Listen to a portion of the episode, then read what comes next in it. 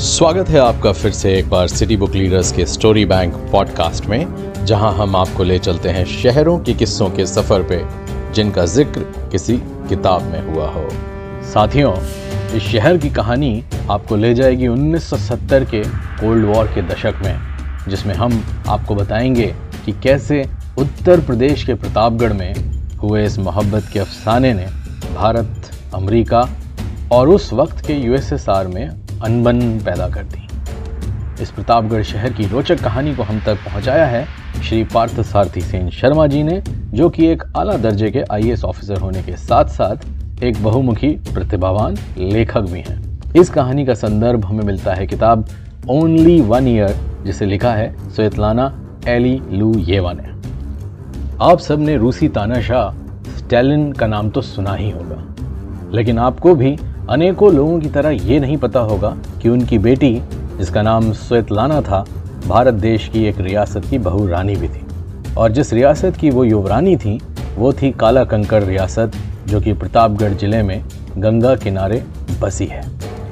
काला कंकड़ राजघराने के ब्रजेश सिंह काफ़ी पढ़े लिखे और तमीज़दार जेंटलमैन थे, जो भारत के बड़े कम्युनिस्ट नेताओं में से एक थे। देश की आज़ादी की लड़ाई में उन्होंने ज़ोर शोर से हिस्सा लिया। उनके भतीजे दिनेश सिंह केंद्र सरकार में मंत्री भी रहे। ब्रजेश सिंह अपना इलाज कराने रूस गए थे, जहाँ उनकी मुलाकात स्टालिन की बेटी स्वेतलाना से हुई।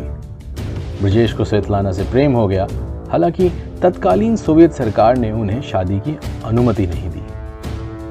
ब्रजेश सिंह की इकतीस अक्टूबर सन 1966 को मॉस्को में मौत हो गई।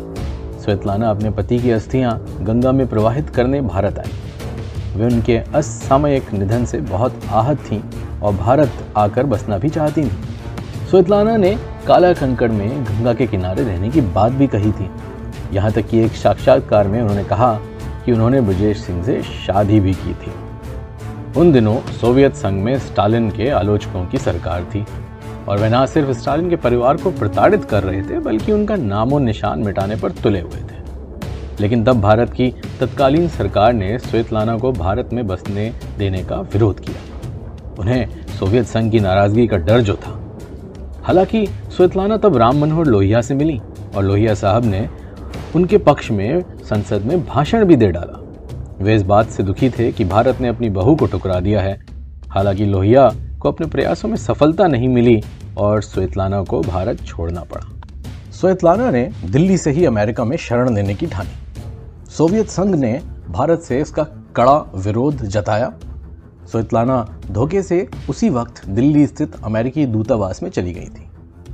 और उस वक्त वैसे भी अमेरिका हर सोवियत संघ से भागे व्यक्ति को शरण दे देता था, क्योंकि कोल्ड वॉर जो चल रहा था। स्वेतलाना को दिल्ली से सुरक्षित अमेरिका पहुँचा दिया गया। अमेरिका पहुंचकर स्वेतलाना ने काला कंकड़ में ब्रिजेश अस्पताल का निर्माण कराने का निश्चय किया, अपने दिवंगत पति की याद में। उनका उद्देश्य था कि ब्रजेश सिंह स्मारक चिकित्सालय में गरीबों का अच्छे से अच्छा इलाज हो सके और उसके लिए उन्होंने बहुत सारे पैसे भेजे। साहित्यकार सुमित्रा नंदन पंत और महादेवी वर्मा जैसे लोगों ने अस्पताल का उद्घाटन भी किया था। उस समय ये इस इलाके का सबसे आधुनिक अस्पताल माना जाता था। इसके लिए विदेशों से उपकरण मंगाए गए थे। हालाँकि एक दशक बाद ये बंद हो गया। फ़िलहाल अब अस्पताल की जगह इस इमारत में कोई निजी स्कूल चल रहा है। और इस तरह से इस रूसी रानी का ये सपना काला कंकड़ में अधूरा रहे। तो अगर आप कभी लखनऊ से इलाहाबाद के रास्ते में गंगा तट के किनारे बने काला कंकड़ राजभवन में जाएँ तो आपको इस जगह में कोल्ड वॉर में घटित ये किस्सा ज़रूर याद रहेगा। आशा करते हैं आपको ये दास्तान अच्छी लगी।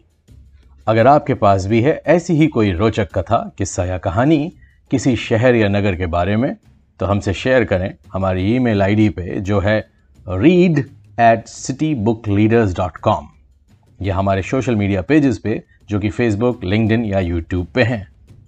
सुनते रहिए सिटी बुक लीडर्स के स्टोरी बैंक को, जिसमें हम लाते हैं किस्से शहरों के किताबों से। लिंकड या यूट्यूब पे हैं। सुनते रहिए सिटी बुक लीडर्स के स्टोरी बैंक को, जिसमें हम लाते हैं किस्से शहरों के किताबों से।